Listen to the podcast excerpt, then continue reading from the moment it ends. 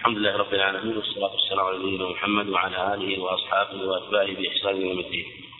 تقدم ما يتعلق بالتطوع وفضل التطوع وأن من أفضل التطوع التطوع بالصلاة وحاصل ما تقدم أن نقول إن الأعمال نوعان أعمال قلبية وأعمال جوارح وأعمال القلب أفضلها الإيمان بالله عز وجل. وأعمال الجوارح إن كانت ينظر هل هي متعدية أو ليست متعدية. إن كانت غير متعدية فإن أفضل الأعمال غير المتعدية الصلاة لما جاء في الأخبار من فضل الصلاة وتكاثر النصوص بذلك. وإن كانت متعدية إن كانت هذه الأعمال متعدية فإنها أفضل حتى من الصلاة العمل المتعدي وإن لم يكن هو بنفسه عبادة لكنه وسيلة فهو أفضل من الصلاة. مثل الإصلاح بين الناس وكذلك عمل المعروف والبر هذا التطوع به وشغل الوقت به أفضل من أن يشغل الإنسان وقته بالصلاة النافلة. ويثبت في الخبر عن النبي عليه الصلاة والسلام من حديث أم الدرداء عن أبي الدرداء كما رواه داود الترمذي وحديث جيد أنه عليه الصلاة والسلام قال ألا أخبركم بأفضل من درجة الصوم والصلاة والصدقة؟ قالوا بلى يا رسول الله. قالوا بلى يا رسول الله. قال إصلاح ذات البيت فإن فساد ذات البيت الحادقة. جعل الإصلاح بين الناس ذات البين والإصلاح بين الناس أفضل درجة من الصوم والصلاة والصدقة. أعمال عظيمة. ومع ذلك كانت هذه أفضل من الصلاة المتطوع بها أفضل منها. والمعنى ليس المعنى أن الإنسان يترك النوافل المشروعة لا. المعنى أنه لو قال إنسان أنا أريد أن أشغل وقتي بأعمال الخير. هل الأفضل أن أكثر من الصلاة من النافلة أن أكثر من الصلاة في الليل وأكثر من الصلاة في النهار في الضحى وبين الظهرين وبين العشاءين. أو الأفضل أن لي مكان مثلا ما يعني بدل أن أشغل وقتي بين المغرب والعشاء في الصلاة وقراءة القرآن أعلم أن رجلين متخاصمين أو أن جارين متخاصمين أو أن جماعتين مختلفتين. من أخوين قريبين أو غير قريبين أريد أن أصلح به. أيهما أفضل؟ أن أشغل وقتي بالإصلاح بين الناس هو عمل الخير هو المعروف المتعدي رفعه أو أني أو أشغل وقتي بالصلاة. نقول هذا العمل أفضل لأن نفعه متعدي ولهذا قال عليه الصلاة والسلام ألا أخبركم بأفضل من درجة الصوم والصلاة والصدقة؟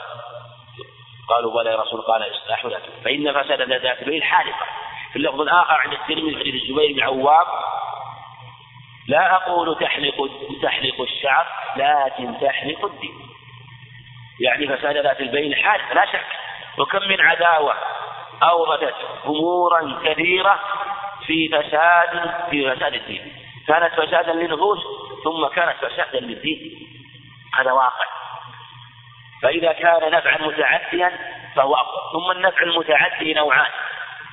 النفع المتعدي يعني نقول إن شغل الوقت بالنفع المتعدي الذي فيه مصالح عامة أفضل من شغله أو أن تشغله بالصوم. لو قال الإنسان أنا لو أن لو صمت لو صمت ضعفت نفسي عن أعمال بر وخير من الدعوة وطلب العلم أو ضعفت نفسي مثلا عن إصلاح أي أفضل أن أشغل وقتي بصوم وصلاة أو أن أشغله بعمل خير متعدد. نقول هذا أفضل. هذا أفضل وأكمل للأخبار الصحيحة الواضحة لأن القاعدة أن النفع المتعدي أفضل من النفع القاصر. ثم النفع المتعدي نوعان. نوع يتعلق بالدين ونوع يتعلق بالدنيا. يتعلق بأمور الدنيا مثل خلافات الناس في الإصلاح بينهم. لا شك أن خلافات خلافاتهم ونزاعاتهم تكون على أمر من أمور الدنيا فإذا سألنا قال أيهما أفضل؟ أن أشغل وقتي في أمر متعدي النفع في أمر من أمور الدنيا والدين نقول لا شك أن ما كان من أمور الدين أفضل. مثل لو كان تيسر له الجهاد في سبيل الله في إعلاء كلمة الله في الجهاد وقتال أعداء الله لا شك أن هذا أفضل. من الأعمال الأخرى المتعدية لأن هذا فيه تحقيق التوحيد ونصرة الدين. ثم النفع المتعدي في باب الدين إسمان كما تقدم اسم يكون من باب الدين من أمور الدين من باب المقاصد المباشرة ومنها ما يكون من باب الوسائل. فما كان من باب المقاصد مقدم على ما كان من باب الوسائل وذلك حينما كطلب العلم فإن طلب العلم أفضل الأعمال عند جماهير العلم في جماهير العلم أفضل من التطوع بالصوم والصلاة والصدقة وكذلك سائر التطوعات لأن فيه حياة القلوب وحياة النفوس. وهذا كله كما هو الجاري على عموم الناس وعموم السالكين والطالبين للدار الآخرة أنه في الغالب قد لا يتيسر لهم الجمع بين هذه الأعمال. أما من تيسر له أن يجمع هذه الأعمال كلها فلا شك أن هذه الدرجة العليا العالية ومن وفق لها فهو الموفق المسدد كما كان سلف هذه الأمة وعلى رأسهم الصحابة رضي الله عنهم ورأسهم الصديق رضي الله عنه. فقد كان جمع أنواع الخير كلها رضي الله عنه. ولهذا ثبت عن الصحيح صحيح مسلم حديث هريرة لما قال عليه الصلاة والسلام من أصبح منكم اليوم صائما؟ قال أبو بكر أنا قال من عاد منكم اليوم مريضا؟ قال أبو بكر أنا. قال من تبع منكم اليوم جانا جنازة؟ قال أبو بكر أنا. قال من أطعم منكم اليوم مسكينا؟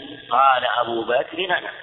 قال عليه الصلاة والسلام ما اجتمعنا بعبد إلا يوم أو قال في يوم إلا دخل الجنة. في الصحيحين ابن هريرة أنه عليه الصلاة والسلام قال من أنفق زوجين في سبيل الله ناداه خزنة الجنة؟ أي فل يعني يا فلان. هذا خير. من كان من أهل الصلاة دعي بالصلاة ومن كان من الصدقة دعي من باب الصدقة ومن كان من الصيام دعي من باب الريان ومن كان من الجهاد دعي من باب ومن كان من أهل الجهاد دعي من باب الجهاد. قال أبو بكر يا رسول الله ما على من دعي من باب من ضرورة؟ فهل يدعى أحد منها كلها؟ قال عليه الصلاة والسلام نعم. وأرجو أن تكون منهم. في رواية ذكر الحافظ عن بن حبان وأنت منهم.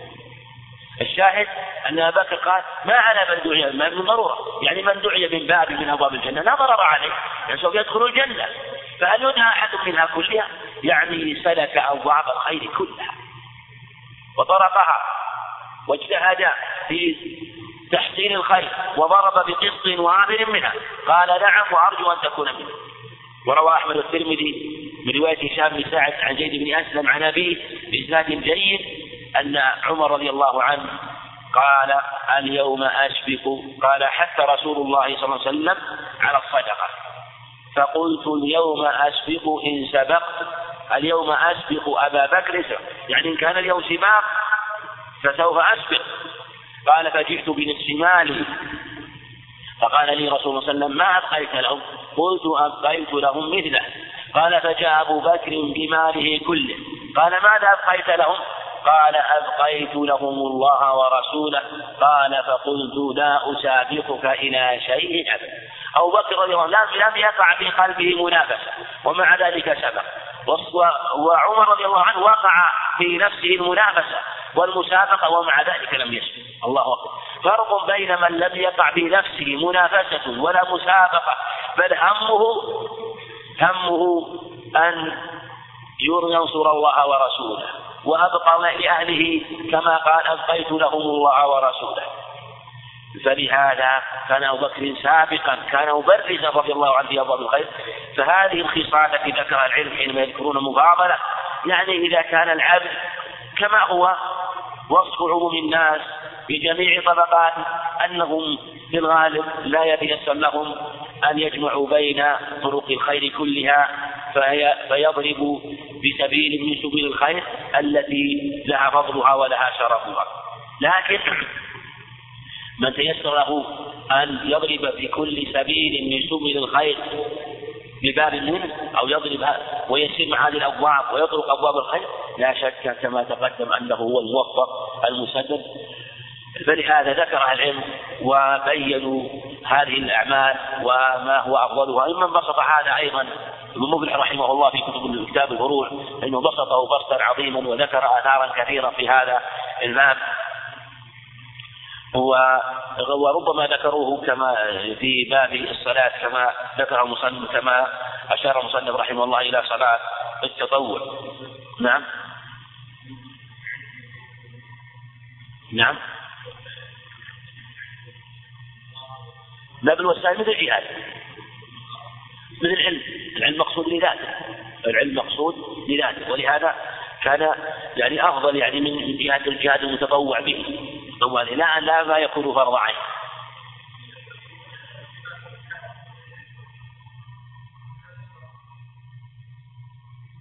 وهذا من حيث الوصف العام.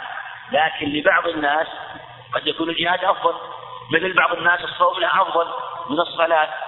وبعض الناس الذكر أفضل من قراءة القرآن فعندنا وصف لنفس العمل ووصف للعامل. العامل يختلف فقد يكون المفضول في حق شخص أفضل. مثل إنسان يقول أنا إذا قرأت القرآن لا أستحضر المعاني. وإذا كنت أدعو يحصل عندي خشوع وخضوع وإخبات أيهما أفضل أدعو أو أقرأ القرآن؟ نقول لا كثرة الدعاء والذكر أفضل له من قراءة القرآن مع أنه يعتني بقراءة القرآن. لأنه يحصل له من الحضور والخشية. حال الدعاء ما لم يحصل له حال قراءة القرآن ولهذا في بعض الأحيان يكون العمل المفضول أفضل. التسبيح حال الركوع والتسبيح حال السجود واجب وقراءة القرآن منهي عنها بل لا يجوز.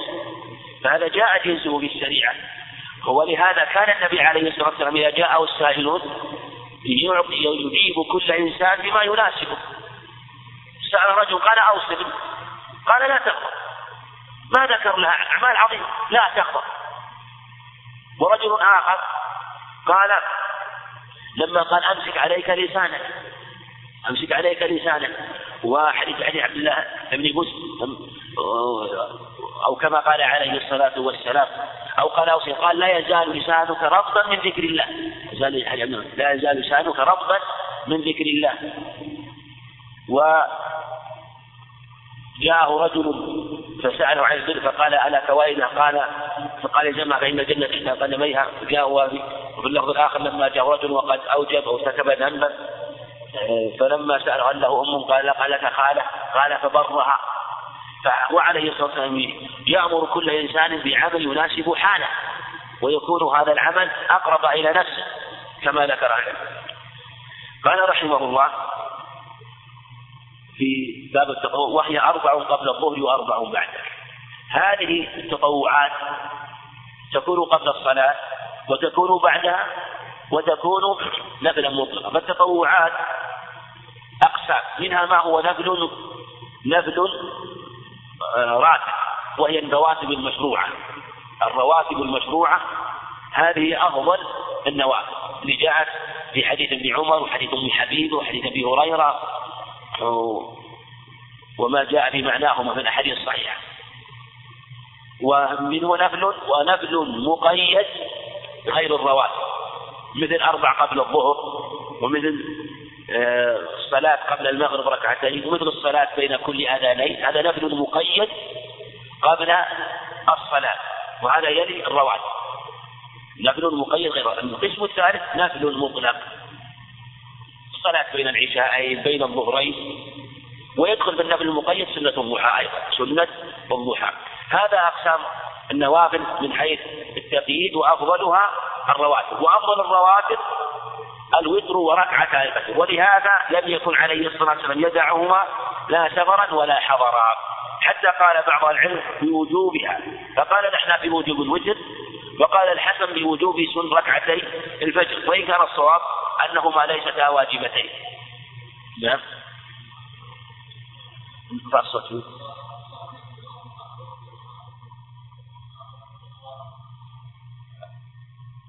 قضاء يعني. صحيح ليس له وقت. من نام عن صلاة أو ليس يصلي إذا ذكرها. صحيح ليس له وقت. إذا ذكرها قضاها هذا هو الظاهر. حكمها حكم. نعم. ما دام نسيها تفوت إذا كان تركها عمدا لغير عذر. فإن تركها نسيان أو نوم أو عمدا لعذر بدون شغل عنها كما شغل النبي عليه الصلاة والسلام بوقت عبد القيس فلم يصلي ركعتي الظهر وصلى بعد العصر فلا بأس أن يقضيهما.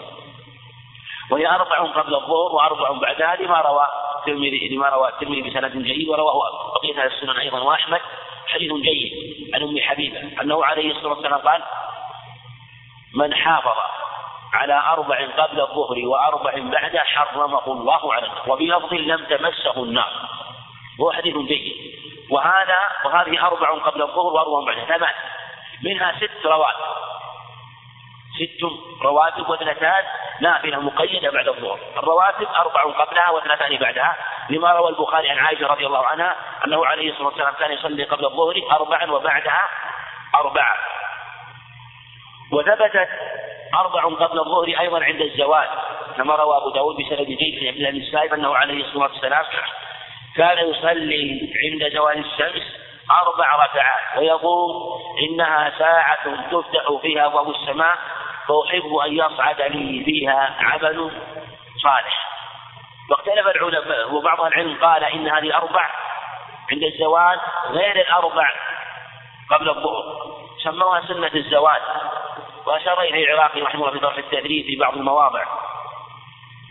وقال بعضهم إنه يسن قبل الظهر ثمان أربع عند الزوال عند بعد بعد الزوال وأربع أخرى قبل صلاة الظهر. واثنتان بعد. على هذا يكون يصلي عشر. لكن الأظهر والله أعلم أن الأربع هذه هي الأربع التي كان يصلي. هذا هو الأقرب والله أعلم. وأما قوله علي عبد الله بن فهذا إخبار عن حاله. لا إخبار أنه يصلي في هذا الوقت صلاة خاصة. إخبار عن هذه الأربع أنه يصليها في هذا الوقت وأخبر عن فضلها أنها تفتح فيها أبواب السماء. ولهذا أخبرت عائشة أنه كان يصلي أربع قبل الظهر ولم يعرف أنه عليه الصلاة والسلام كان يصلي في المسجد. يعني خاصة السنة القبلية أما السنة البعدية هذا محتمل. لكن السنة القبيح لم يعرف أنه كان يصلي في المسجد في بيت المسجد عليه الصلاة والسلام. إنما كان إذا دخل المسجد أقيمت الصلاة. وكان عائشة تخبر أنه صلي أربع قبل الظهر. وهذا هو الأظهر كما تقدم أربع قبل الظهر وأربع بعده ومنها اثنتان راتبة واثنتان آه، آه، نافلة لكنها مقيدة وهي قبل هذا الوقت. يعني وهي بعد صلاة الظهر. وبعد صلاة الظهر. وأربع قبل العصر وهذه نافلة مقيدة وليست راتبة على الصحيح. هذا هو الأظهر لما روى أبو داود الترمذي بن عمر سند حسن أنه عليه الصلاة والسلام قال رحم الله امرأ صلى قبل العصر أربعة. قول رحم هل هو خبر أو دعاء؟ والأظهر أنه خبر بمعنى الدعاء يعني دعاء خبر بأن الله يرحمه والخبر بمعنى الدعاء أبلغ كأنه أمر واقع. أما الدعاء فهو طلب قد يقع لا يقع وإن كان دعاءه عليه الصلاة والسلام ترجى إجابة وهذه الأربع كما تقدم نافلة مقيدة وسنة المحافظة عليه وإن كانت ليست راتبة لقد رحم الله من صلى قبل العصر أربعة. أما ما جاء من أنه كان يصلي قبل العصر أربعا فلا يثبت فلا يثبت. وقد جاء في حديث علي أنه عليه الصلاة والسلام كان يصلي كان يصلي أربع بعد طباع الشمس وأربع عند زوال الشمس وأربع بعدها وأربع بعد قبل العصر. وهذا الخبر رواه أحمد وأنكره بعضهم وقال إنه بعض وقال شيخ الإسلام رحمه الله باطل. هم رواية عاصم بن غمرة وجاء في رواية عن علي أنه كان يصلي ركعتين قبل العصر عليه الصلاة والسلام أنه كان يصلي ركعتين. وهذه الصلاة قبل العصر قال بعضهم بعض وهذا فيه نظر بل ثبت ويدل عليه أنه ثبت في صحيح مسلم أنه كان يصلي قبل العصر ركعتين عليه الصلاة والسلام. هذا جاء في صحيح مسلم من حديث عائشة ومن حديث أم سلمة. كان يصلي قبل العصر ركعتين عليه الصلاة والسلام. وشغل عنهما وصلاهما بعد العصر. وصلاهما بعد العصر. هذا يبين انه أن من نقل في حديث علي إن كان ثابتا كان أنه صلى قبل العصر ركعتين فالاظهر والله أنه أراد هاتين الصلاتين التي جاءت كما تقدم في الصحيح ثم نقلهما بعد صلاة العصر وأثبتها عليه الصلاة والسلام. وكان إذا عمل عملا أثبته. فنقول علي رضي الله عنه كأنه والله أعلم لحاله التي رآه يصليها. ومن نفاه الحال الأول ومن نفاها بحال استقر عليه وهو تركه لهما عليه الصلاة والسلام حينما صلاهما بعد العصر. وأربع قبل العصر. وركعتان بعد المغرب. نعم. نعم بعد دخول الوقت. بعد دخول الوقت. يعني لا عبرة يعني بالأذان العبرة بدخول الوقت والأذان على الوقت. لكن لو أنه علم أن الوقت داخل ولم يسمع الأذان حصل المقصود بصلاتهما وركعتان بعد المغرب. وركعتان بعد العشاء. هذه الركعات ثبتت في حديث ابن عمر. يقول ابن عمر كما في الصحيحين أنه قال حفظت من رسول الله صلى الله عليه وسلم عشر ركعات. ركعتين قبل الفجر وركعتين قبل الظهر وركعتين بعدها وركعتين بعد المغرب وركعتين بعد العشاء. وثبت في صحيح مسلم حديث أم حبيبة رضي الله عنها أنه عليه الصلاة والسلام قال من صلى في يوم وفي لفظ عند مسلم كل يوم كل يوم وليله ثنتي عشرة ركعة بنى الله له بيتا في الجنة. جاء تفسيرها عند الترمذي والنسائي وجاءت من حديث أبي هريرة وجاءت من حديث عائشة. فسرت أربع قبل الظهر وركعتان بعدها وبعد المغرب وبعد العشاء وقبل الفجر. وفي بعضها ذكر ركعتين قبل العصر لكن وهم. والصواب ما جاء في حديث أم حبيبة ما جاء في حديث ابن عمر وما جاء بمعناه أن الصلوات الرواتب الصلاة الراتب قبلية وبعدية هذا في الظهر. قبلية وبعدية هذا في الظهر. وقبلية هذا في الفجر. وبعدية في المغرب والعشاء. والعصر ليس لها راتبة قبلها ولا بعدها. فتحصل أنها أنها أقسام قسم ما له راتبة قبله وبعده. وهي الظهر. ولها نصف الرواتب ست ركعات. أربع قبلها واثنتان بعدها. وركعتان نافلة زيادة كما تقدم. والعصر ليس لها راتبة قبلها ولا بعدها إنما لها نافلة أربع. و والمغرب ليس لها راتبة قبلها إنما لها راتبة بعدها. والعشاء لها راتبة بعدها كما تقدم. وهذا آه، اجتمعت عليه الأخبار. وما سوى ذلك فإنه وهم. نعم.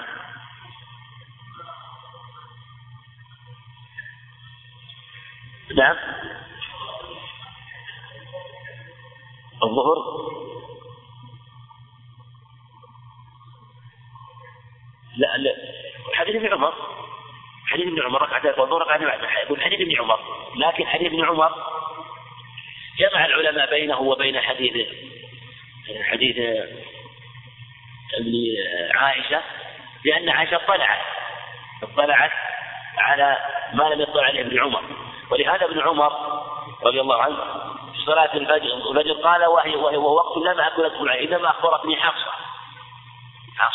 ابن عمر نقل ما رأى رضي الله عنه أو ما بلغه وعائشة أثبتت أيضا وهذا هو وهذا هو يعني الأقرب أنها زادت والحجة مع ما زاد. صلاة الجمعة سيأتي إن شاء الله صلاة الجمعة أن لها راتب يأتي الكلام عليها في صلاة الجمعة. نعم. وركعتان قبل الفجر كما تقدم. والركعتان قبل الفجر سنة متأكدة كغيرها من لكنها من آخر السنن يقول عليه الصلاة والسلام فيما رواه فيما روى أحمد وغيره أنه قال لا تد... وفي سند ضعف لا تدعوا ركعتي الفجر ولو طردتكم الخير. ولو طردتكم الخير.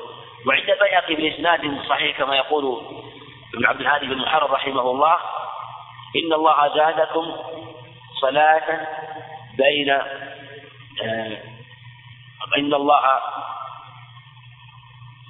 أو في صحيح مسلم. في صحيح عن عائشة أنه عليه الصلاة والسلام قال ركعة الفجر خير من الدنيا وما عليها في رواية في البيهقي جاءت في في في, في الوتر. هذه في الوتر إن الله مدكم ولعل يأتي إشارة إليها. لكن جاء في صحيح مسلم ركعة الفجر خير من الدنيا وما عليها هذه فضلها. ثبت أيضا في الصحيحين أنه عليه الصلاة والسلام كان يخففهما. حتى قد حتى إني أقول أقرأ فيهما بأم القرآن. قرأ فيهما بأم بالقرآن ثبت هذا المعنى أيضا في حرصه داود عليه في الصحيحين. عائشة معناه عن عائشة رضي الله عنها في صلاة في ركعتي الفجر و آه، في حرصه ومداومة عليه. وكان عليه الصلاة والسلام ربما صلاها واضطجع كما في الصحيحين واضطجع على شقه الأيمن وربما كان اضطجاعه بعد الوتر على الصحيح وربما كان اضطجاعه بعد ركعتي الفجر. فركعتا الفجر آه، السنة أن تصلى في البيت السنة أن تصلى في البيت كما كان يصلي عليه الصلاة والسلام. وإذا صلى في البيت وجاء إلى المسجد لا بأس يصلي ركعتين لا بأس أن يصلي ركعتين وليس وقت نهي على الصحيح. أما حديث لا صلاة بعد الفجر يعني فجر سجدتين يعني وركعتين الفجر المراد يعني بيان أنه لا يزاد على سنة الفجر ركعتين بغير سبب. أما إذا كان هناك سبب فإنه يجوز بل يشرع أن يصلي في وقت النهي الذي جاء فيه حديث خاصة في النهي عنه. فما بين طلوع الفجر إلى صلاة الفجر من باب أولى لو دخل المسجد فإنه يصلي ركعتين. نعم.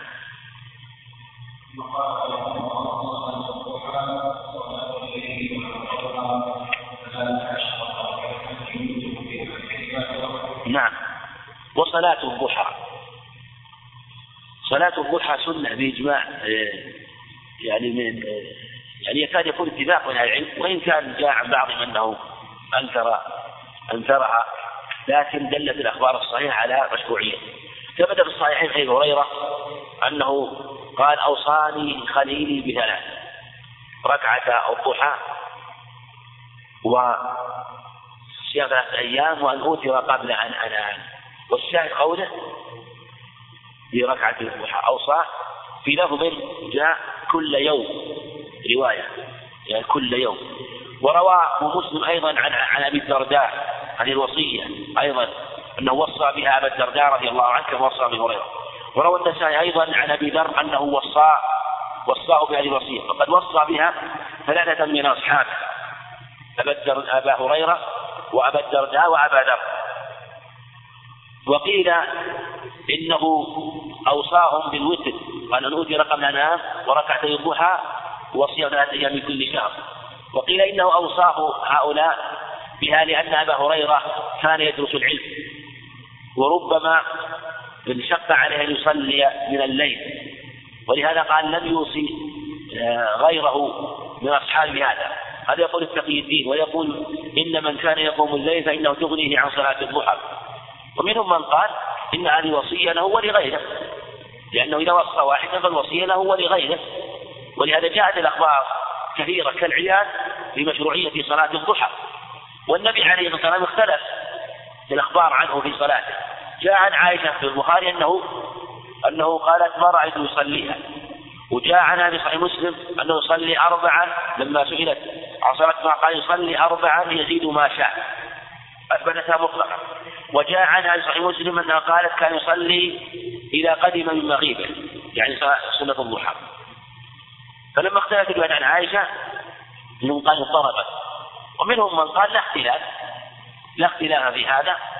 فهي رضي الله عنها في نفيها يعني إما نفي قبل أن تعلم الحال ثم ذلك رأته يصلي عليه الصلاة والسلام فأثبتته ثم إثباتها أنه إلى يجري المغيبة إشارة إلى أنه في الغالب لا يقدم إلا ضحى كان يقدم ضحى عليه الصلاة والسلام وكان يقصد إلى المسجد فكأنها أشارت إلى هذا كما في الصحيحين أنه كان يقدم ضحى ويصلي ركعتين وكان يقصد إلى المسجد ثم يصلي قبل أن يدخل بيته عليه الصلاة والسلام وثبت في أخبار كثيرة.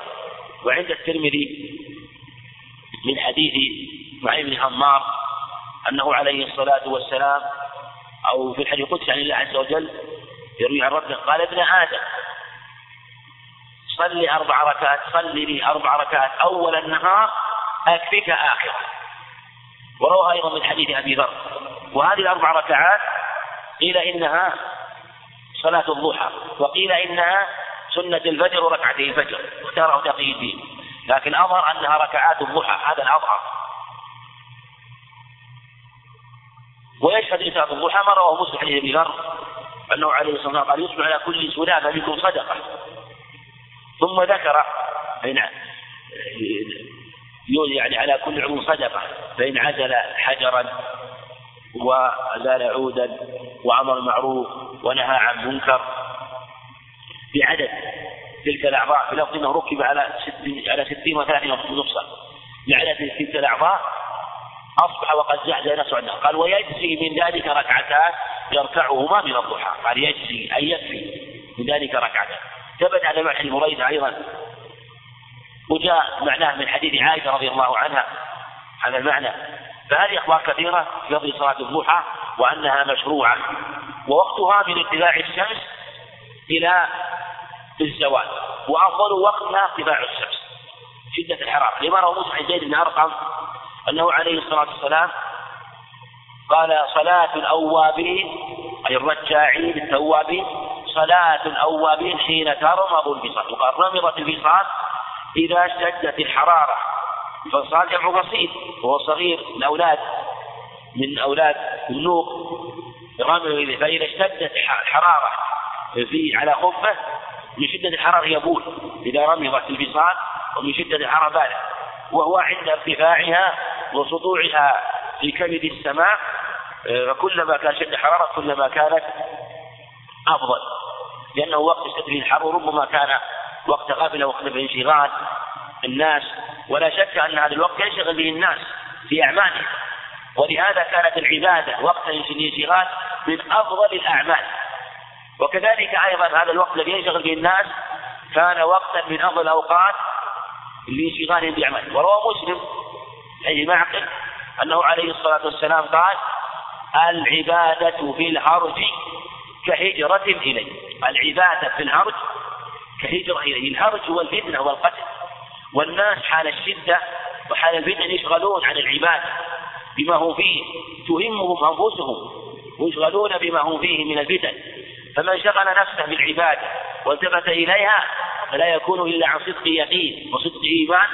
ولهذا كان الذي يعبد ربه في هذه الحال كمن هاجر إليه ولقي عليه الصلاة والسلام. وصلاة الليل نعم.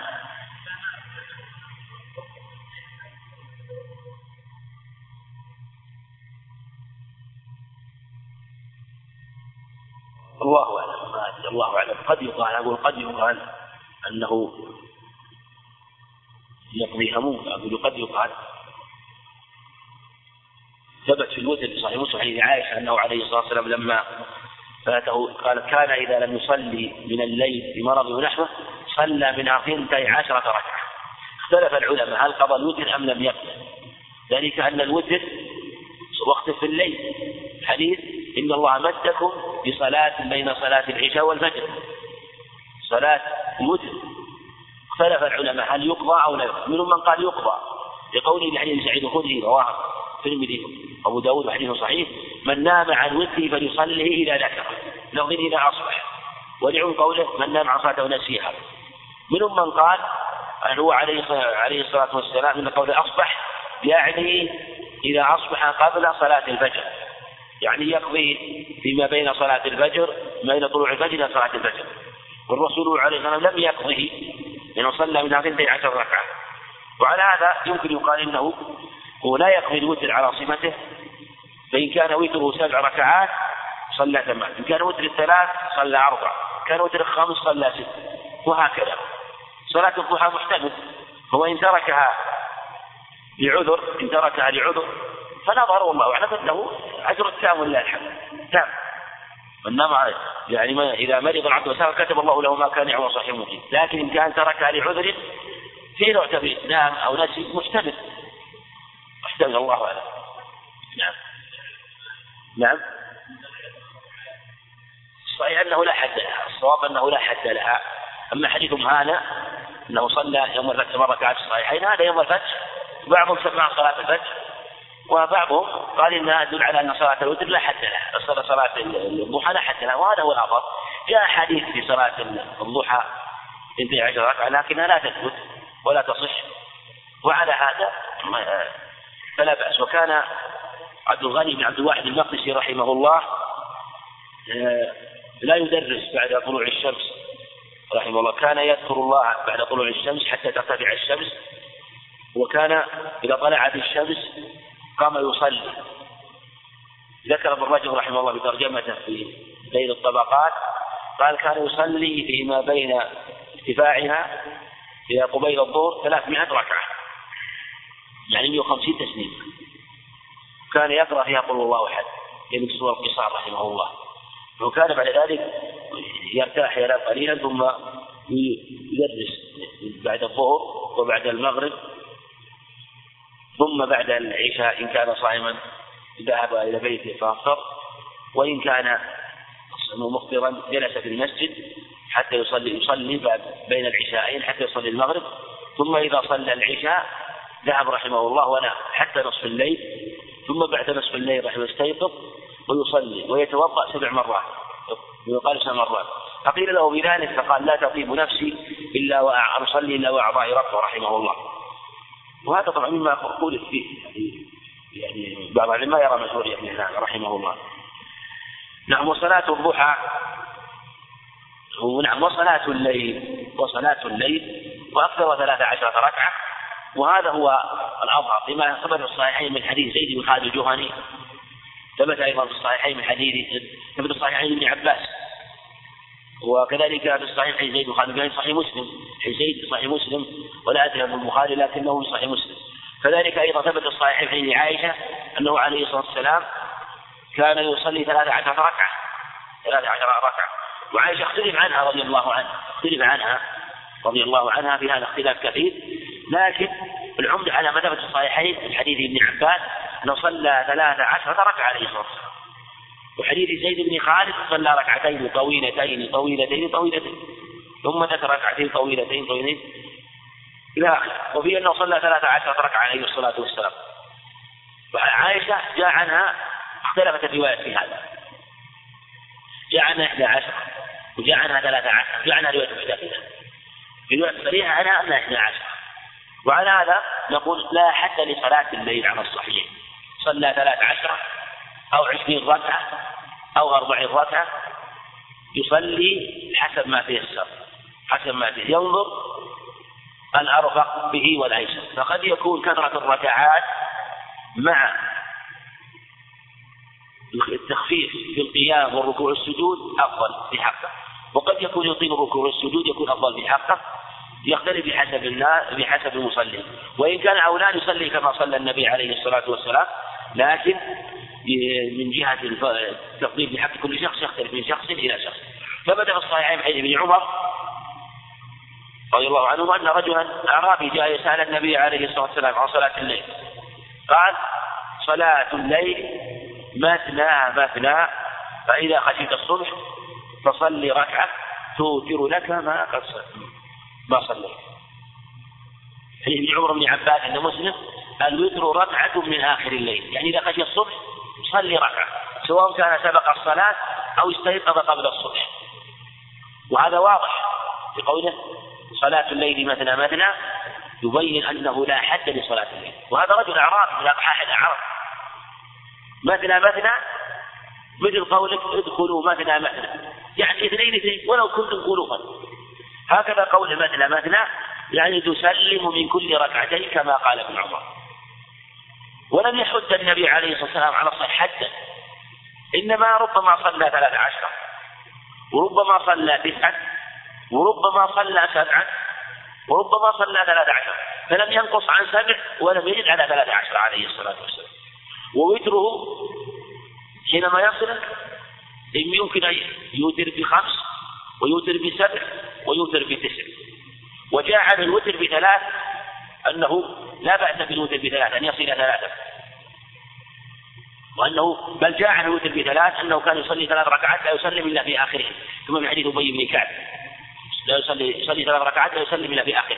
فجعل الوتر بثلاث وجعل الوتر بخمس لكن الخمس والثلاث ما كان يصلي يضيف إليها يضيف إليه. فالخمس ربما أضاف إليه أربع وربما أضاف إليها ثمان عليه الصلاة والسلام. وجاء عنه الوتر بسبع سردة كما في صحيح مسلم حديث عائشة. وجاء عن الوتر بتسع. لكن في التسع كان يجلس بالثامنة إذا صلى يصلي ثمان ركعات ثم إذا القيام التاسعة جلس. جلسة خفيفة يعني ليس فيها ذكر كما يقول أهل العلم لأن لم يقل فيها ذكر. ثم يقوم إلى التاسعة ثم يجلس الثاني يتشهد وصلى سبعا فردا وجاء في رواية عند بعض السنن إما أبو داود أو غيره لعل أبو داود رحمه الله أنه جلس بعد السادسة عليه الصلاة والسلام جلس بعد السادسة. لما أراد القيام للسابعة جلس جلس آه، آه، لما فرغ من السادسة جلس ثم قام كجلوسه بعد الثامنة ثم قام وصلى سبعة ثم تشهد عليه الصلاة والسلام وسلم. هذه صلاته عليه الصلاة والسلام. صلاته. أما قول عائشة في الصحيحين ما زاد رسول الله صلى الله عليه وسلم على إحدى عشرة في رمضان ولا في غيره هذا بحسب علمها. فقد أخبر غيره أنه زاد. علي بن عباس عن زيد بن خالد. وكذلك صح عن عمر أنه أمر أن يصلي بالناس عشرين ركعة. كما كذلك عند البيضاوي بسند صحيح والوتر في ركعة. يعني صلى صلى بهم عشرين. يعني التراويح. وجاءت عن عائشة رضي الله عنها أيضا إثبات أنه صلى ثلاث عشر. منهم من قال إنه مضطرب عن عائشة منهم من قال إنها نسيت رضي الله عنها. إنها نسيت آه، كما يقع لغيرها من الرواة من الصحابة أن ينسى وهي ليست معصومة. من ليست معصومة. فلهذا نقول إنه لا بأس أن يزيد على ثلاث عشرة وعلى إحدى عشرة. والنبي عليه الصلاة والسلام ما قال لا تزيدوا. ولم يكن هذا من قول النبي عليه الصلاة والسلام. إنما قالت ما زاد. وكونه ما زاد لا يدل على عدم جواز الزيادة. مثل ما أنه نقل أنه صلى الضحى وتركها. لا يدل على مشروعية أن صلاة الضحى لا يداوم عليها. بل يداوم عليها وإن لم يداوم عليها عليه الصلاة والسلام. فإنه ربما ترك العمل لأسباب وخشية أن يظن وجوبه أو يفرض على أمة. كما أنه لم يصلي التراويح المسجد دواما فقال إني خشيت يكتب عليكم ومع ذلك صلى الصحابة وصلوا فتركه للعمل لا يدل على عدم مشروعيته. وهو عليه الصلاة والسلام يؤجر أجر الفاعل. فلهذا ربما فعل بل ربما فعل الفعل الذي هو في حق أحدنا مكروه أو أقل الأحوال خلاف الأولى. وهو لو فعله يكون مأجورا عليه الصلاة والسلام لأنه يبين لنا أنه لا بأس به. كما لها أشرب قائما وشرب قائما. فهو مأجور في بيانه عليه الصلاة والسلام. وإن كان غيره لو شرب قائما لغير حاجة لكان فعله مكروها وخلاف الأولى. إلا من فعله يجب أن يبين للناس أنه ليس محرما. كما كمن ترك الدوام على سنة الضحى لأنه يقتدى به يبين للناس أن سنة الضحى لا تجب ولا يجب الدوام عليها. فنقلة سنته وأهل العلم حينما يقتدون بمثل هذا يكون حكمهم حكمه بمثل هذه الأفعال. فلهذا كانت صلاة الضحى صلاة الليل لا حد لها والوتر ركعة من آخر الليل. ثم اختلف العلماء هل الوتر الصلاة كله الصلاة كلها أو الوتر ركعة واحدة؟ نقول إن كان سرد الصلاة كلها سردها مع الوتر فالصلاة كلها وتر. لأنه سلم تسليما واحدا فهي صلاة واحدة وهي صلاة وإن كان فصل فصل بالشفع أو بغيره فصلاة الوتر هي المفصولة. فإن كان وصل الشفع مع الوتر فصلاة الوتر الشفع الوتر. وإن كان فصل الشفع مع الوتر وهو أفضل فصلاة الوتر هي الركعة. وعن الأفضل شرط الشفع والوتر أو أو الشرط. هل أفضل الفصل أو الوسط؟ الأفضل الفصل. لأنه الأكثر من سنة عليه الصلاة والسلام. ولأنه قال صلاة الليل مثنى مثنى قال ابن عمر تصلي في كل ركعتين. وإن سردها فلا بأس كما تقدم أنه يسلم لا يسلم إلا في آخره. أما حديث أبي هريرة اللي رواه الحاكم وغيرهما بإسناد صحيح أنه عليه الصلاة والسلام قال لا تشبهوا بصلاة المغرب. لا تشبهوا بصلاة المغرب. يعني لما آه، نهى عن تشبيه صلاة المغرب. فالمنهي لا تصلوا ثلاثا لا تشبهوا بصلاة المغرب. يعني المنهي عنه هنا أن يصلي الشفع والوتر وأن يجعله مثل صلاة المغرب. مع أن يصلي ركعتين الشفع ويجلس مثل ما يجلس المغرب ويقوم من غير تسليم. ثم يقوم يصلي ركعة. فهذا منهي عنه. لأن المغرب هي وتر النهار. وصلاة الوتر بعد العشاء هي وتر الليل. فلا تشبه وتر النهار بوتر الليل. فهذا هو المعتمد أن المراد أن لا يشبه بصلاة المغرب بأن لا يسلم. أما لو فصل فليشبه وسميت صلاة المغرب وتر النهار وإن كانت من صلاة الليل لأنها أول صلاة تصادف بعد الفراغ من صلاة الليل. نعم.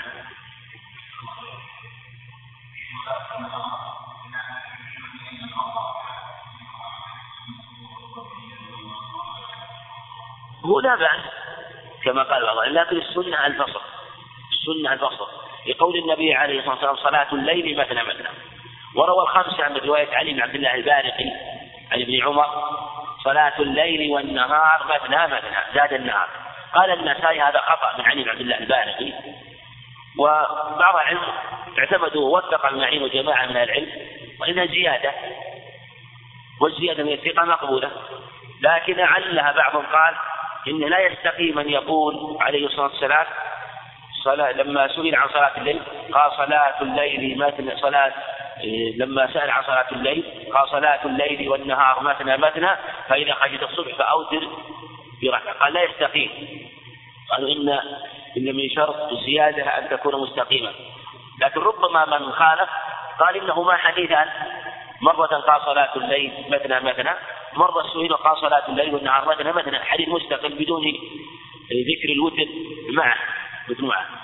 ويدل عليه ويدل على وإن لم نقل بهذه الزيادة وإن لم نقل انها ثابتة في الحقيقة صلاة النهار مثنى مثنى هذا متواتر في الأخبار. يقول ابن عمر حفظت من رسول الله صلى الله عليه وسلم ركعتين قبل الظهر وركعتين بعدها وقال عليه الصلاة والسلام أمر في صلوات كثيرة أن يصلي ركعتين المغرب يعني صلاة الجمعة ركعتان وهي من صلاة النهار وكذلك صلاة العيد ركعتان وصلاة الكسوف صلى من ركعتين في كل ركعة ركوعان. وهكذا صلاة النهار كلها مثنى مثنى فقال عليه الصلاة والسلام الاستغارة صلى ركعتين من الفريضة صلي ركعتين من الفريضة فهي ركعتان وهذا هو السنة المعروفة عن النبي عليه الصلاة والسلام. وكذلك صلاة الليل. لكن صلاة الليل يجوز الوصف فيها على الصحيح. صلاة الليل لا بأس. لو صلى خمسة تارة تقدم. لكن اختلف في الأربع هل يصليها. ثبت الصحيحين حديث عائشة أنها قالت صلى رسول أربع ركعات فلم أرى مثل حسنهن وطولهن ثم صلى أربع ركعات فلم أرى مثل حسنهن وطولهن بعضهم قال صلى من كل ركعتين منهم من قال لا أربع مسرودة لأنها قالت أربع ثم أربع. والله أنها مسرودة فعلى هذا يؤخذ منه لا بأس أن يسرد الوتر كله كما هو قول من العلم. يعني لو سرد الوتر كله 11 ركعة أو 13 جاز على هذا وأن صلاة الليل وسع فيها.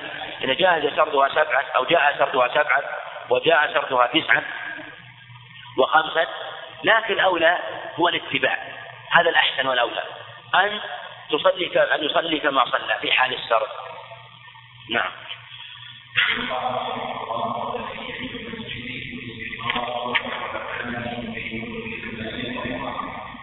نعم. وتحية المسجد أيضا من السنن المشروعة.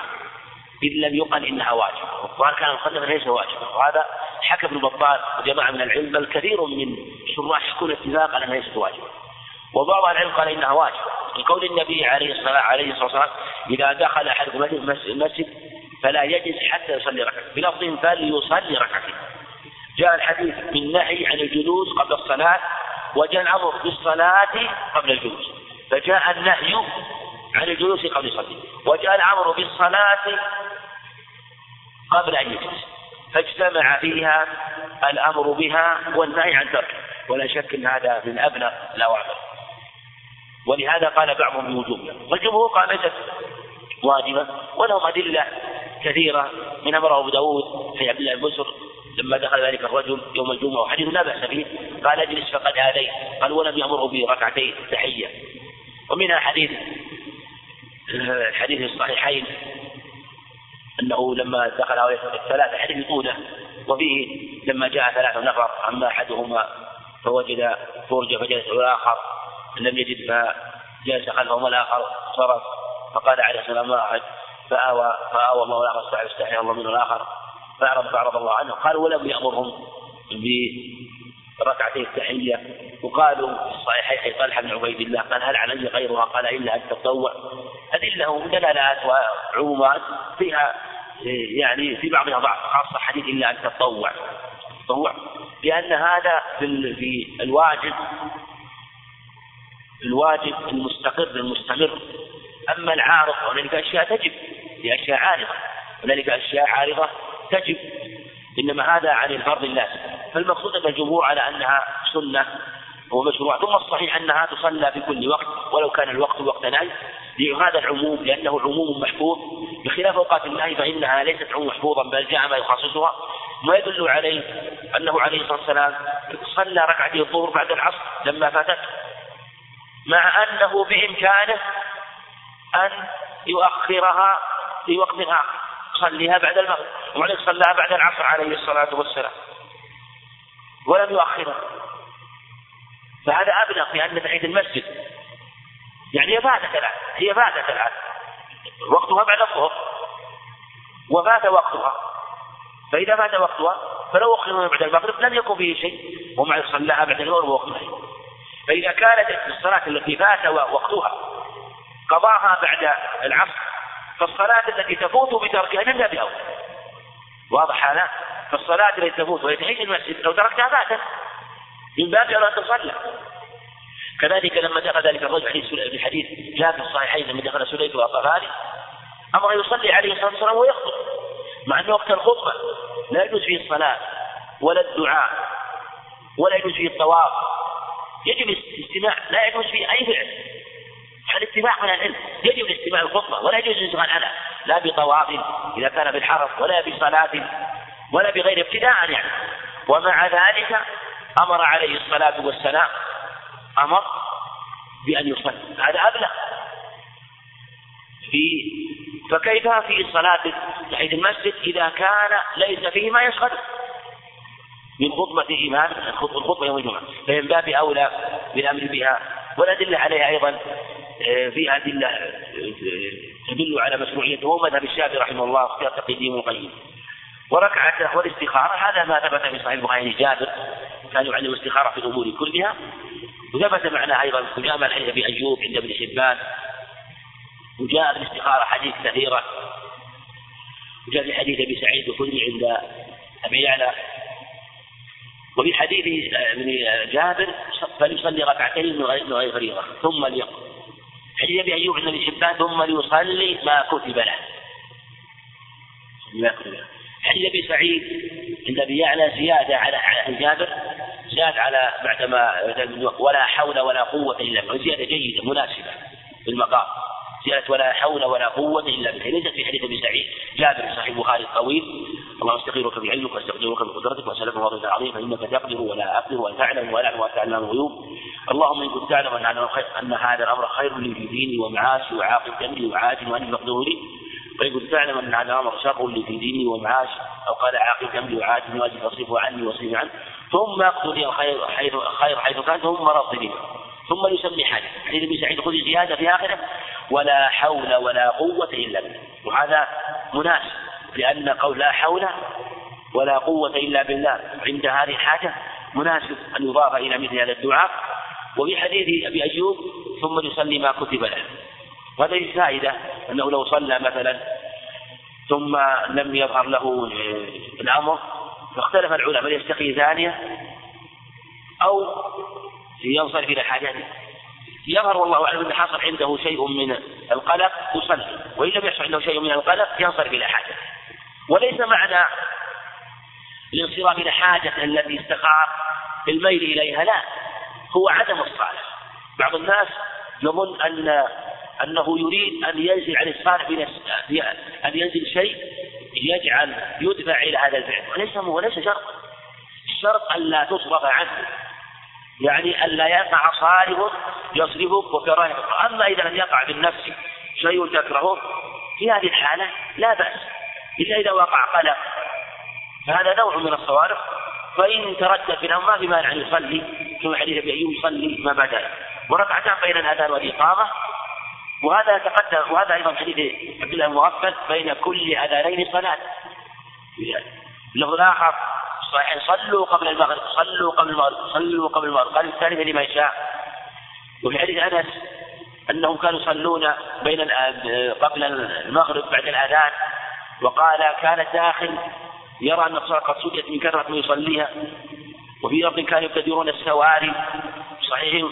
بخاري عن عقبة أنه كان يأمر بالركعتين بعد المغرب أو أو سئل عنهما فأخبر أنه قال كنا نفعل سئل عن ركعتين بعد المغرب أو قبل المغرب. قال كنا نفعله. يعني النبي عليه الصلاة والسلام قال فينا فلما لم تفعلوا قال الشغل الشغل يعني أنه سئل عنها رضي الله عنه. والأحاديث هذا كثيرة في مشروع الصلاة آه، بعد الأذان وقبل الإقامة بين كل ركعتين بين كل أذان وإقامة. وإذا كان مشروعا في المغرب وجاء الأمر به فغير المغرب من باب أولى لأن المغرب يشرع المبادرة إليها وأن وقتها في الغالب أضيق ومشروعيتها لغيرها من الصلوات من باب أولى. تقدم أنه عليه الصلاة والسلام أمر بالصلاة قبل كل صلاة. كل الصلوات يصلى قبلها. كل الصلوات يصلى قبلها. إنما النهي في الصلاة بعدها أما الصلاة كلها يصلى قبلها. الفجر قبلها راتب. الظهر قبلها راتب. العصر قبلها نافلة. المغرب قبلها نافلة. العشاء قبلها نافلة. كل الصلوات قبلها. وهذا يكون بين الأذان والإقامة لأنه في الغالب يكون بعد دخول الوقت والله أعلم.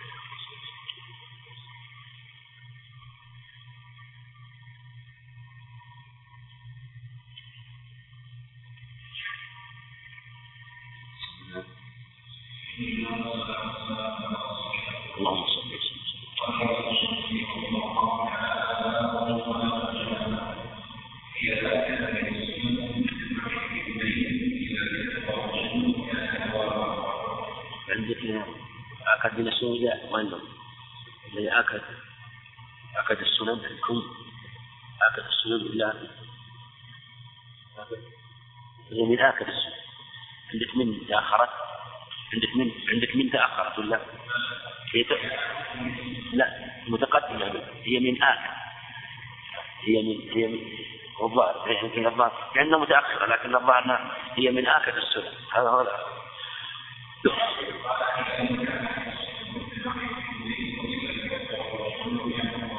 نعم. نعم صلاة الجماعة الجماعة من الاجتماع والائتلاف والجماعة تحصل كما يأتي في صلى باثنين وهي من آكد السنن كما قال رحمه الله. ودلت عليها النصوص الكثيرة عن النبي عليه الصلاة والسلام بالأمر بها. فمصنف من أكد السنن إن أراد أنها سنة بمعنى أنها ليست واجبة فهذا تدل أدلة يعني مصادم الأدلة الحقيقة. لكن الظن رحمه الله أنه أراد أنها من السنن جاءت عن النبي عليه الصلاة والسلام بتأكد ولا ينادي أن تكون واجبة. لا ينادي أن تكون واجبة وإلا فهي واجبة بلا إشكال. بل وجوبها بالحقيقة من نظر في الأدلة يكاد يقطع بذلك ولا يتردد خاصة الجماعة. وقد ثبت الأمر بها في كتاب العلم في حال خوف. قال سبحانه وإذا كنت فيهم فأقمت لهم الصلاة فلتكن طائفة منهم معك وليأخذوا حذرهم وأسلحتهم. يعني أمر سبحانه وتعالى وليأخذوا أسلحتهم وليأخذوا أسلحتهم أمر بالحذر بعد ذلك بالحذر بعد ذلك. ف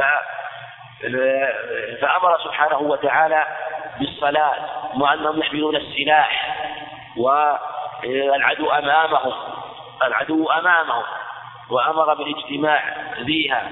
ويمكن أن ويمكن أن يصلوا فرادى أو جماعات متفرقة ولا يحصل إخلال بشيء من واجبات. عليه الصلاة والسلام ومع ذلك أمر بها.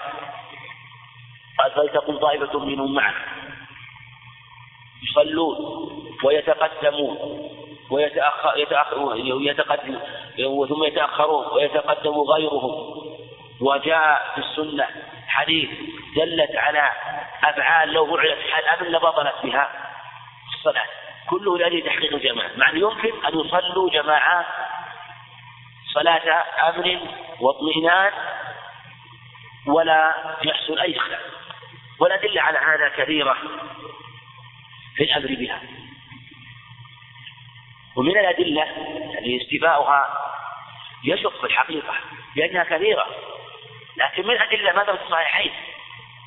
عن أبي هريرة أنه عليه الصلاة قال لقد أمتنا الصلاة. ثم انطلق انطلق معي برجال من من حقر إلى قوم لا يشهدون الصلاة. فأحرق عليهم بيوتهم. قول لا يشهدون أي لا يحضرون الشهود والحضور. وهذا في الحقيقة دال على وجوب الجماعة في المسجد لا مجرد الجماعة. لأن قال لا يشهدون مش معنى الشهود؟ الحضور. فدل على أنه يجب شهود الجماعة أي حضورها. وعند أحمد لا يشهدون الصلاة في الجميع أو في الجمع. لا يشهدون يعني لا يحضرون يصلون مع الناس في المساجد. وعند أبي داود فانطلق إلى أناس يصلون في بيوتهم ليست به العلم يصلون ما قال ما يصلون. ليسوا منافقين النفاق الأكبر لكنه نفاق أصغر. أما المنافقون نفاق أكبر فحالهم المجاهرة بالكبر عند قومهم والإفك والبهتان. فليس حالهم الصلاة. لا ليسوا من الصلاة بشيء. إنما هنا قوم كان فيهم خصلة من هذه الخصال وضعوه فأنكر عليه الصلاة والسلام مثل هؤلاء إذا بلغ مثل هذا الوعد الشديد يرتدعون وقال عليه الصلاة والسلام في حديث مالك فأذنا وأقيما إذا حضر الصلاة فليؤذن لكم أحدكم وليؤمكم أكبركم. أمرهم بالجماعة وأمرهم بالأداء. قال إذا حرص فليؤذن لكم أحدكم فليؤذن لكم أحدكم وليؤمكم أكبركم. أمرهم بالجماعة. وقال عليه الصلاة والسلام من سمع النداء فلم يجب فلا صلاة. أمر بإجابة النداء فهو أبلغ من وجوب الجماعة. لأنه يجب إجابة النداء بمعنى يجب حضور الصلاة في المساجد. وهذا هو الصواب. يجب حضور يجب لا يجوز صلاة الجماعة في البيوت من صلى في البيت بلا عذر ليس معذور في مرض أو كونه ليس من أهلها لم يخاطب بها فإنه لا يجوز. بل يقول ابن حجر من صلى صحيحا منفردا بلا عذر فصلاته باطلة. ولا التزمه بعض العلم وهو ظاهر قول ابن عقيل وابن أبي موسى وهو قول تقي في بعض اختياراته رحمه الله. يرى أن أن الجماعة شر. لكن ما هم يقولون الجماعة. الجماعة يعني أنها شرط في في صحة الصلاة. الشأن شدة أمر الجماعة وأهميتها. ويقول ابن مسعود إن الله شرع لنبيكم سنن الهدى. وإن هذه الصلاة خمس سنن الهدى. ولقد رأيتنا وما يتخلف عنها إلا منافق معلوم النفاق أو مريض. ولقد رأيت الرجل يهادى بين الرجلين حتى يقام بالصلاة. وروى البزار والطبراني عن ابن عمر أنه رضي الله عنه قال كنا إذا فقدنا الرجل في صلاة العشاء والفجر أسأنا به الظن. يعني إما في أمر دينه أو في دنياه. أسأنا به الظن. إما أن يكون مريض في أمر دنياه أو في دينه بتخلفه عن صلاة الفجر. والأحاديث في هذا كثيرة. في وجوب صلاة الجماعة في المساجد ولهذا بنيت المساجد إذا قال النبي عليه الصلاة والسلام إنما بنيت المساجد لما بنيت لإقامة ذكر الله والصلاة فلم تبنى إلا للصلاة ولم ينادى من أذان للصلاة إيش فائدة حي على الصلاة حي الملح؟ لمن ينادي إذا قلنا إن الصلاة ليست واجبة؟ واجبة في المساجد ولو لم يكن لحن ابن عباس من سمع النداء فليجب فلا صلاة له. وجاء معنى حديث ابي موسى فيه ضعف لكنه الحديث صحيح يستغني عنه. كذلك حديث ذلك الرجل الاعمى في صحيح مسلم. قال اتسمع النداء؟ قال أجب. لا أجب لك رخصة. عند أبي داود أنه قال إني رجل ضرير البصر. شاسع الدار. والمدينة كثيرة الهواء وليس لي قائد يلاومني أفا تجد لي رخصة؟ قال نعم فلما ولد قال تسمع النداء قال نعم قال فأجب لا اجد لك رخصه فلم يرخص له في الصلاة في بيته عليه الصلاة والسلام فأمره بأن يجيب المؤذن. فكيف بمن كان صحيحا؟ معافى ومع ذلك لا يجيب الصلاة. وهذا الحق سبيل وطريق إلى تركها بالكلية. ولهذا جزم ولهذا جزم أهل العلم في وجوبها ولم يترددوا بصراحة الأدلة ووضوحها. وتنعقد باثنين لما في حديث مالك بن حويرث لما قال إن يؤدي لكم أحدكم وجههم اكبركم وكذلك ثبت في الصحيح حديث مسعود وحديث حذيفة حديث ابن عباس أنه صلى بهم عليه الصلاة والسلام. صلى بمسعود مرة وحذيفه مرة ومسعود مرة. وأيضا جاء أخبار عدة في هذا الباب منها ما رواه أحمد وأبو داود حديث ياسين سعيد خذ بسند جيد أنه لما جاء رجل يصلي عند البيهقي صلاة العصر صلي وحده قال عليه الصلاة والسلام هذا رجل يتجر؟ وقيل يأتجر. يعني يطلب الأجر هذا رجل يتجر أو يتاجر مع الله عز وجل؟ فيصلي معه. عند أحمد حديث أبي أمامة في هذا الحديث قال هذان جماعة. وظاهر من حديث أبي سعيد قال يتجر ويبين أنه حينما صلى معه واحد كان كان لكي يحقق الجماعة لكي يحقق الجماعة. في حديث أبي سعيد وأبي هريرة عند أبي داود بسند صحيح إن الرجل والمرأة إذا قام من الليل فصليا جميعا صليا قالهم جميعا. كتب جميعا. إذا في لفظ لا يقضى الرجل أهله فصليا جميعا. كتب من الذاكرين الله كثيرا والذاكرات يقول حديث هريرة رحم الله امرأ أيقظ امرأته فإن أبت نضح في وجهها الماء. ورحم الله امرأة أيقظت زوجها فإن أبت زوجها الماء. فإذا صلى جميعا يعني أخبر أنهم كتب جميع الذاكرين الله كثيرا والذكر فالشاهد أنه جعلهما جماعة. وهذا يبين أن أن تحصل باثنين وبوب البخاري قال باب اثنين فما فوقهما جماعة. وفي حديث أنه قال أخبر أن الاثنين جماعة لكنه ضعيف والعمدة على الأخبار الصحيحة. قال يبين أن الفضل الوارد في الأخبار حديث ابن عمر الصحيحين ب 27 درجة حديث أبي هريرة 25 حديث سعيد الخدري 25 أنه يحصل بصلاة اثنين. يحصل بصلاة اثنين. وكذلك لو كان واحدا ينادي بالصلاة وصلى وحده صلى وحده يرجى أن يحصل له الفضل لكن الجماعة الأتم ثلاثة ويأتم الجماعات بالجمعة. ولهذا إذا لم يقيموا الصلاة استحوذ عليهم الشيطان كما في حديث أبي الدرداء. وإذا كثر الجمع كان الثواب أكثر. لما روى أحمد وأبو داود أيضا من حديث أبي من حديث أبي بن كعب أنه عليه الصلاة والسلام قال صلاة الرجل مع الرجل أزكى من صلاته وحده وصلاته مع الرجلين أزكى من صلاته مع الرجل وما كثر فهو أحق وما كان أكثر فهو أحق بالله عز وجل. كلما كان الجمع أكثر كلما كان أفضل وأتم. نعم.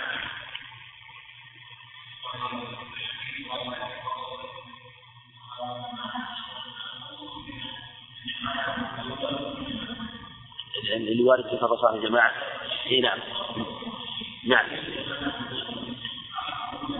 لا الجماعة الراتبة. الجماعة الجماعة نوعان. إن كانت المسجد له جماعة راتبة يعني صلى فيه. جماعة راتبة. هذا هو المراد الجماعة الراتبة. أما الجماعة الثانية فلا تحصل عليها فرض وإن كان المسجد مسجد على الطرقات أو مساجد من مساجد المحطات كل من جاء صلى ليس له جماعة. فالفضل يحصل لكل جماعة صلاة لأن الذين يصلون في الغالب واردين واردين عليه وهم يصلون في جماعة لكن عذروا بالصلاة فهو يحصل بالفضل بكل جماعة. نعم.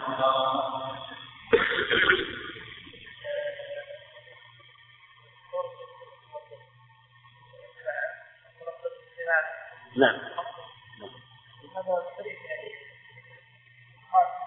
صلاة الجماعة تفضل على صلاة الفرض يسبح وعشرين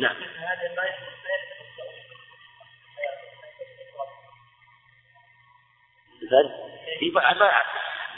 ما بحثنا هذه هو المسألة تصح نقول تصح. تصح لكن لا يدل على أن صلاة الجماعة ليست واجبة. أول حديث صريحة في وجوب صلاة الجماعة.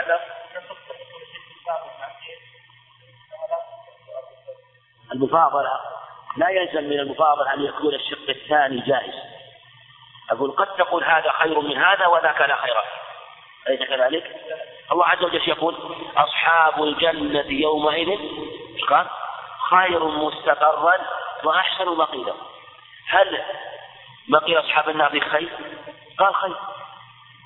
فالمفاضلة قد تقع أحيانا بين الشيء الذي فيه خير بالخير كله والمقابل لا خير فيه. وتقول هذا خير من هذا وذاك لا خير فيه. وربما قالوا يعني فاضلوا أحيانا بين الحر والبرد وقالوا يعني يعني الليل أبرد من النهار الحار والنهار لا لا برودة فيه. إشارة إلى البرودة هذا يقع في لغات العرب أحيانا. فيكون الشأن منصب على ذكر المفضل وقد يذكر الشيء الآخر لأجل التفضيل لأجل تفضيله على ذاك الجنس. ولا يلزم أن يكون فيه خير. كذلك التفضل لا يلزم أن يكون هذا الفعل آه، فيه فضل وأنه جائز أو أنه يصح؟ الذين قالوا قالوا ممن قالوا إنه وإن كان تصح آه، فهي محرمة. محرمة. ومنهم من قال من قال لا تصح قال لا فضل فيها البتة. على الخلاف عندهم. نعم. وتصح وتصح نعم. نعم.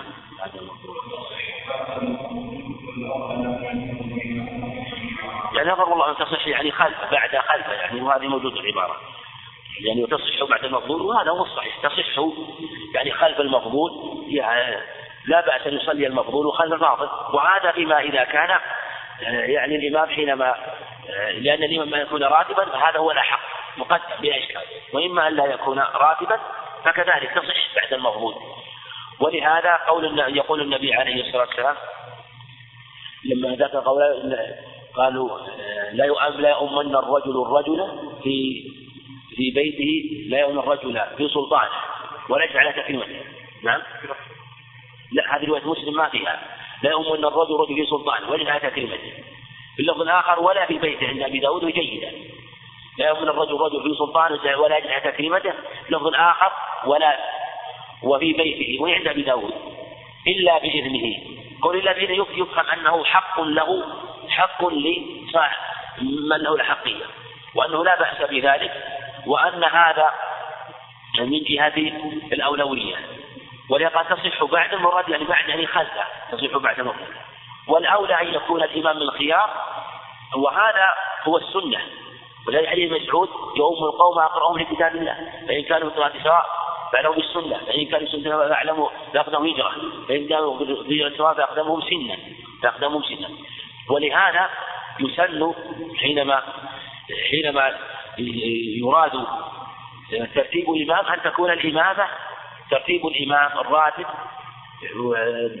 حينما يكون اختيار بين مجموعة من أئمة في لمسجد أن يكون الاختيار للأفضل إلا أن يكون آه، لمصلحة أخرى. ولهذا إذا مثلا هذا المسجد تقدم له أو ترتب له قوم فالسنة أن يكون السنة أن يكون الأولى من يفضل بالفضائل الدينية بالفضائل. لكن إذا ترتب إنسان تقدم إذا ترتب إنسان تقدم وثبت في هذه الحالة هو الأحق بالإمامة. هذا ما في إشكال لأن لثبوته لكن عند الابتداء والاختيار فالسنة أن يختار الأفضل والأولى من جهة الفضائل الدينية. وهذه الفضائل آه، ترتيبها كما تقدم يؤم القوم أقرأهم لكتاب الله. اختلف العلماء بالأقرأ والأفقه والأولى والأصح أن يقدم الأقرأ. وإن كان غيره أفقه لأن الحجاج تقديم الأقرأ. لفظ آخر أكثركم قرآنا ولما حديث سلمة بن أكوع بن سلمة بن يزيد سلمة بن عمرو سلمة بن عمرو سلمة بن عمرو أو عمرو عمرو بن سلمة الجرمي. عمرو بن سلمة بن يزيد الجرمي آه، لما أنهم أرادوا أن يقدموا رجلا فنظروا فإذا أنا أقرأه. وكان شابا عمره سبع سنوات أو ست سنوات. قال فقدموني. يقول عمرو بن سلمة بيزيد الجرمي رحمه الله ورضي عنه. وكذلك روى البخاري من حديث عمر أنه لما قدم لما قدم المهاجرون العصبة اي في مكان يقال العصبة قدموا معهم عمر وابو عبيده وجماعه من الصحابه بلفظ ان ابا بكر معه وقيل انه وهم فقدموا سالم مولى ابي حنيفه مع أن فيه عمر وفيه من هو أفضل منه لأنه كان أكثرهم قرانا. والأحاديث هذا كثير. فهذا هو الأولى أن يقدم الأكثر قرآن لكن يفترض أن يكون أكثر قرآن في هذه الحاله أن يكون عنده آه، ما يقيم الصلاة. ما يقيم الصلاة. فإذا كان عنده ما يقيم الصلاة فهو الأولى وإن كان غيره افقع منه على تفصيل وخلاف كثير في هذه المسألة. والأولى أن يكون الإمام من الخير على الترتيب الوارد في الخبر. نعم.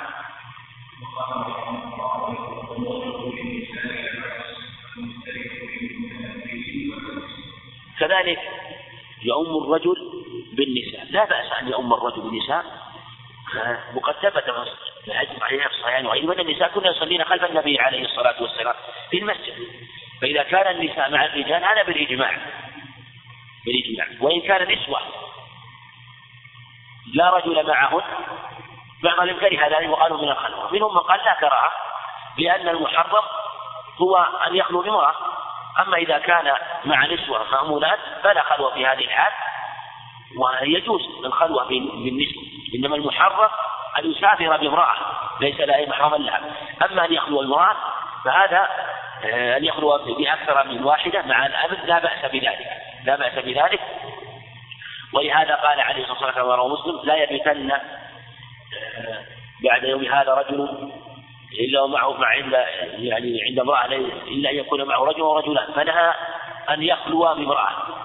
أما إذا كان معها غيرها أو معه رجال مع الأهل فلا بأس. وقد ثبت صحيح مسلم أنه عليه الصلاة والسلام لما جاء إلى ذاك الرجل الأنصار في نوع أبو الهيثم من التيهات جاء أبو بكر وعمر ودخلوا البيت وفتحت له مرأة ورحبت بهم وأدخلتهم البيت رضي الله عنها ولم يكن أبو الهيثم موجود كان ذهب يستعذب الماء. في أحاديث وقائع كثيرة. فلا بأس أن يؤم الرجل بالنساء. لا العكس فلا تؤم المرأة الرجال ولا تصح. لأن المرأة لأن الإمام ولاية. ولا يطيع قوم ولوا امره امراه والمرأة لا تتقدم ولما يحصل من الشر والفتنة بافتتان الرجل بالمرأة فلا يجوز أن تؤم بالرجال. وهذا هو الصواب في هذه المسألة. بعض العلم جوز أن تؤم المرأة الرجال في التراويح بشروط. عند الحنابلة قالوا يجوز يقول إمامة المرأة بالرجال فعندنا تصح في مثاله. امرأة قارئة مجيدة حافظة لسور عديدة وغيرها من الرجال أمي أو حافظ لسورة بالنظم في الصلاة فقط فأمهم صلاتها من خلفهم لا عندهم. يقول يجوز أن تصلي بالرجال في التراويح بشروط أن تكون هي قارئة وغيرها ليس بقارئ. الأمر الثاني أن تكون خلفهم ما تكون أمامهم. تكون خلفهم يعني يصلون أمامها. وهذا قولهم ضعيف أو باطل يعني. قولهم ضعيف أو باطل في ولا دليل عليه ولا دليل عليه. وهي من المفردات في المذهب. من المفردات في المذهب وذكرها صاحب المفردات رحمه الله وذكر الشارح البهودي رحمه الله لكن قول ضعيف وباطل وهذه الشروط لا تكاد يعني يعمل بها كما تقدم. فلهذا نقول لا تصح أن تؤم تؤم كما تقدم. إنما ولهذا اختلوا في في جماعة النساء والصحيح أنها لا بأس أن تؤم غيرها تؤم وقد روى أبو داود أنه عليه الصلاة والسلام أمر أم ورقة أن تؤم أهل دارها. والحديث اختلف في ثبوته والمفترض والمتنفذ لا بأس يؤم المفترض من هذا بلا بلا بلا إشكال. إنسان مفترض يصلي الظهر يصلي خلف إنسان متنفذ لا بأس. إنسان ولهذا إذا صليت أنت الظهر في مسجد ثم دخلت مسجد آخر وجدت الناس يصلون دخلت لحاجة أو لحضور علم أو لعمل من الأعمال فلا تجلس والناس يصلون. تقول أنا حضرت في شغل أنتظر حتى يصلوا. لا. تقول صلي معه. فلا تقول صليت فلا أصلي كما يقول النبي عليه الصلاة والسلام. يزيد بن أسود عند أبي داود بإسناد صحيح أنه جاء إلى النبي عليه الصلاة والسلام بخيف من منى في أيام منى والنبي عليه الصلاة والسلام يصلي الفجر فلم يصلي فدعي بهما ترعد فرائصهما فقال لما لم تصلي؟ قالوا يا رسول قال يا رسول الله صلينا برحالها قال عليه الصلاة والسلام إذا صليتما برحالها ثم أتيت مسجد جماعة فصليا فإنها لكما نافلة. يصلون وهي نافلة لهم.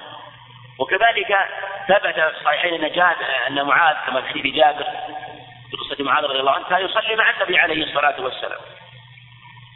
يصلي مع النبي ثم يأتي يصلي بقومه وهذا في الحقيقة دليل التي قبل التي بعدها وهو إمامة المتنفل بالمبتدئ. والعكس يعني عكس الم...